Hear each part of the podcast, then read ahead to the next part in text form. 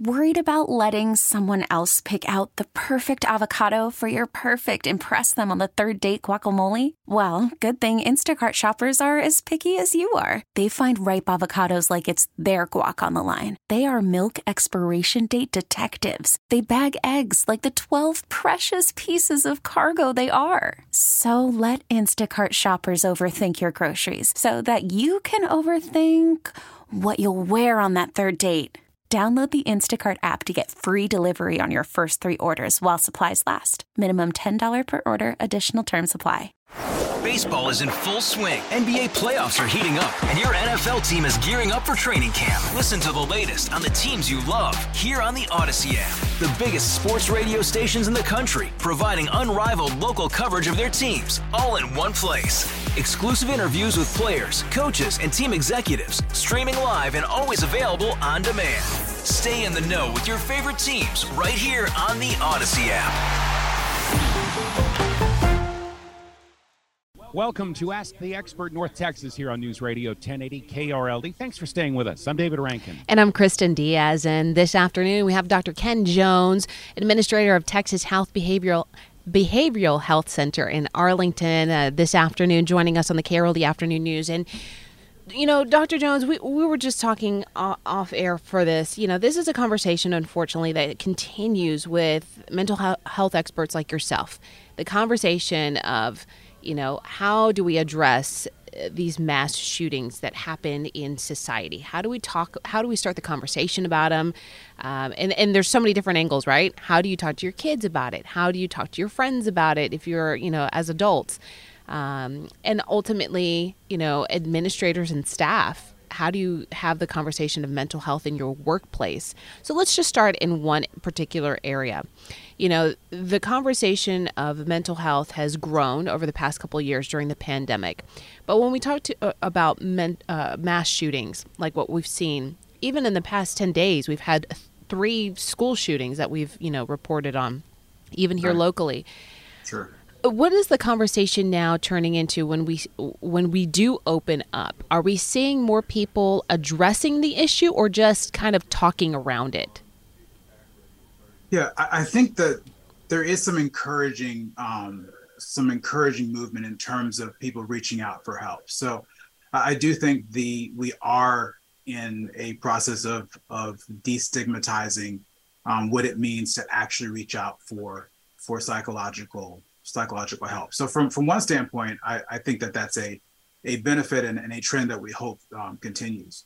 Um, but on, on, the other hand, we like you said, we have these conversations following tragic, unspeakable events that continue to happen, and so that takes on a little bit of a different, I think, a different angle um, because we have now a a wide range of um, events over a period of time with which to look at with an aggregate lens. And each one has a different story but we see that there are common common themes. And and i guess my my overall concern has to do with our young people and our students you know it's it's it's impossible to create a true environment of learning um, while refusing to take meaningful steps to safeguard basic physical and psychological safety and the frustration is that we don't seem to see those meaningful steps taken and for the student who gets off the bus in the morning and goes in into the classroom, um, that has that has an impact. Um, that has an impact. So,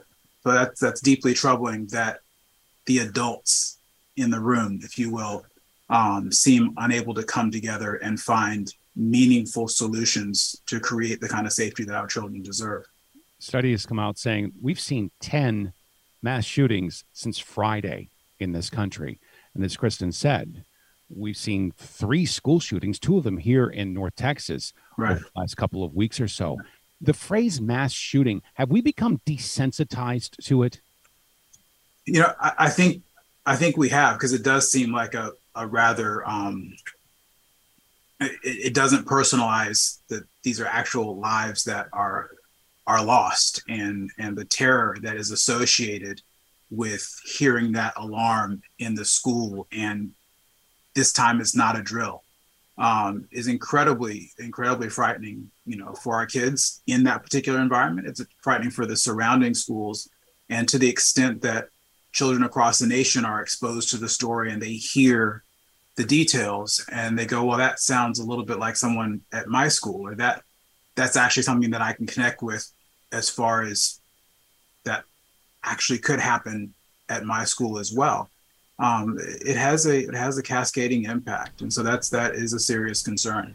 I'm very curious on your take on this. Something as somebody in media, uh, someone who grew up watching Spanish language media, for example, Sure. and now I'm in English media. We treat, and I'm talking about the, media. We treat the in two different worlds um, that that we push that envelope a little bit more in Spanish media, where we might show something that's a little bit more violent or graphic mm-hmm. than in English media. Right. One thing that kind of I kind of took me by surprise this week was the amount of video footage, the body cam footage from the do- from the police officers Yeah. from the mass shooting in Tennessee. Right. Uh, the generation of school aged kids right now, they are glued to their social media accounts. Right. Some Yes. of these videos were being posted without any warning. What kind of psychological effect does that have on kids who can easily access these videos of these mass shootings that are not video games? They are not movies. This is real Sure, life. Real. Right. Yeah. Um, I, I think it's I think it's a significant and, and detrimental effect. Um, the final toll of which I don't know that we're fully aware of right now. Um, but I'll be candid. I, I do find it somewhat irresponsible. Um, the extent and graphic nature of the media coverage of these events. I don't think it's societally helpful. And um, even in in discussing this this interview, you know, the question was like, you know, have you seen the body cam video? And my answer was like, no, I don't watch those types of things. And, and I'll explain that. Um, you know, I, I I don't see significant value in creating or in limiting um, the psychological distance that we get from the details of an event. You know, it, 50 years ago, you know, these things were transmitted in very different ways. And we read the words and we could still emotionally feel that pain. But, you know, I think of it this way if I was asked in the immediate aftermath of an event like this, would I like to ride along with the police while they go find the shooter? I would decline and say, I will certainly pray for you, but I'll wait over here. I would not go along on that um, on that particular mission. I'm not trained in that manner. So why would I want to watch the body cam footage as if I'm actually going on that high stress of an event? And I'm a grown adult, so I, I would suggest that our children deserve some psychological protection from being that up close and personal to that kind of a traumatic event in the name of its news. And we need to know. I don't. I don't. I don't necessarily subscribe to that level of access um, for our brains and especially for the minds of our of our of our children. Um, I think it just creates unnecessary levels of terror, and um, I don't think that's psychologically healthy for our kids. Of course, with these kids being all nine years of age and under, parents all over then have to have a really, really tough discussion with their own children of that age where it's almost they've, they've started to lose their innocence because they have to have these shooter drills in Yes. school with Yes. the possibility. How does a parent talk to a child about this without that child being afraid to go to school?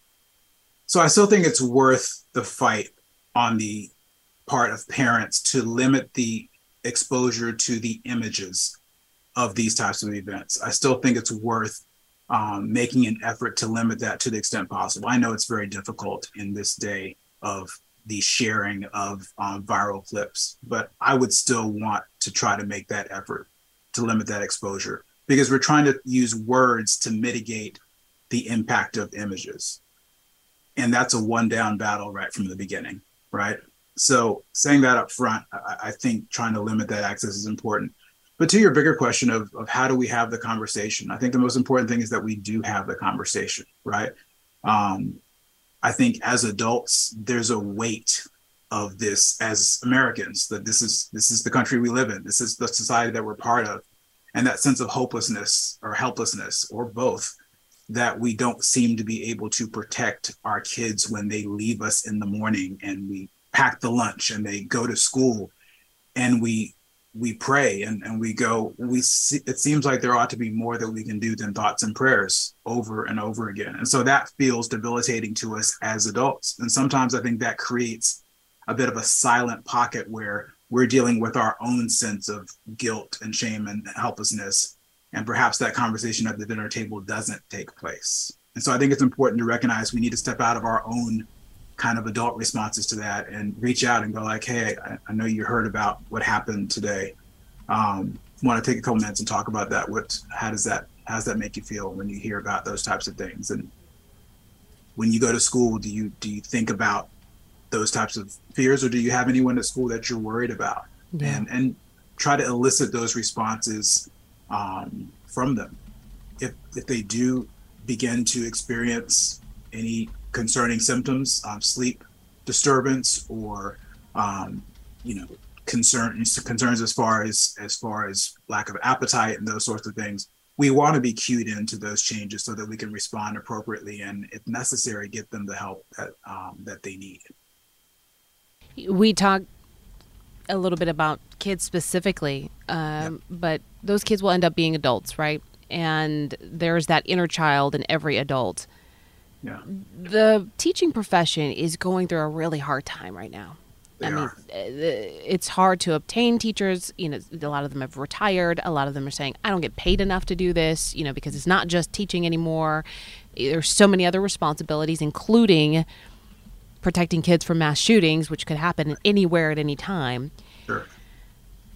How do adults address uh, that inner child that they have that's also scared um, because if we don't deal with these traumas as children they just they fester right until we we are adults right no that's a great question kristin and i think i think part of the key is there is something healing in taking meaningful action and that is different for each individual, but I think the the point is still what can I do to be on the solution side of this and not just passively on the wow, this is really terrible. I don't know what to do side. So taking meaningful action um, actually has its own healing properties for us. And so whatever that looks like, um, I guess I'll start with what it doesn't look like, and that's jumping onto your social media into your normal echo chamber and venting about how awful this is and or making it you know completely um, political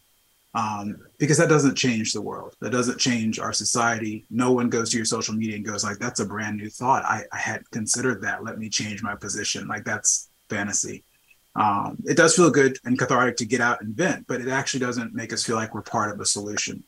So finding meaningful ways to contribute um, that may be politically that may be um, joining a cause and, and saying i'm going to add my voice um, until it becomes a chorus, until the chorus becomes, you know, the impetus for change.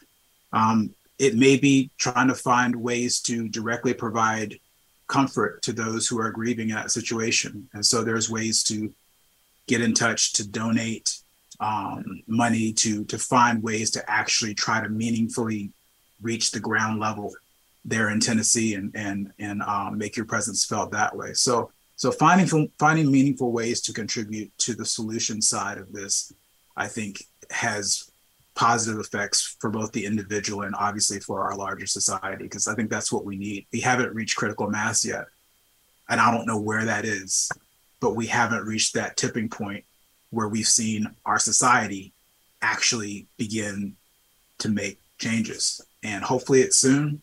I hope it's now um, but we've seen so many of these that it's it's kind of easy to get jaded. But I think we need to keep that hope that we're at some point going to go. We're going to move together um, as as a unit and and make the kind of changes that actually result in safer environments for our children. My last question deals with the fact that it's important for adults to find other adults to talk to, not yeah. necessarily professionals. If they can find a professional, great. But how important is it for us as a society to find other adults, friends, relatives to have these kinds of conversations just to alleviate these any kind of negative thoughts that one might have about situations like what happened in Nashville? Sure. No, I think it's really important. And so it may be, you know, for those who have school age kids and, and maybe reaching out and talking to parents in your in your group. Um, but I would still suggest though that that connection is kind of a simple catharsis. I don't know that we actually hang up the phone and go like, well, that actually helps me sleep better. I, I think the bigger answer is perhaps having the conversation and then those two individuals uniting and going, what can we do? Right. So that may be reaching out to your school board and and and the reality of going, let's talk about the drills that are done. Let's talk about inviting your local police department um, to come and speak. What can we do in our local school district to harden, um, you know, the areas in which our children are educated? Um, so from from micro to macro, there's all kinds of opportunities to become involved. So if you do reach out, choose to reach out to another adult and have that conversation, I think that's fantastic. But can we move that conversation into an action uh, that actually helps us feel like we're we're contributing um, on the positive side of the ledger? That is Dr. Ken Jones, administrator of Texas Health Behavioral Health Center in Arlington, joining us here on the KRLD Afternoon News. Thank you so much for your insight and your time. We really appreciate it. Absolutely. Thank you. Baseball is in full swing. NBA playoffs are heating up, and your NFL team is gearing up for training camp. Listen to the latest on the teams you love here on the Audacy app. The biggest sports radio stations in the country, providing unrivaled local coverage of their teams, all in one place. Exclusive interviews with players, coaches, and team executives, streaming live and always available on demand. Stay in the know with your favorite teams right here on the Audacy app.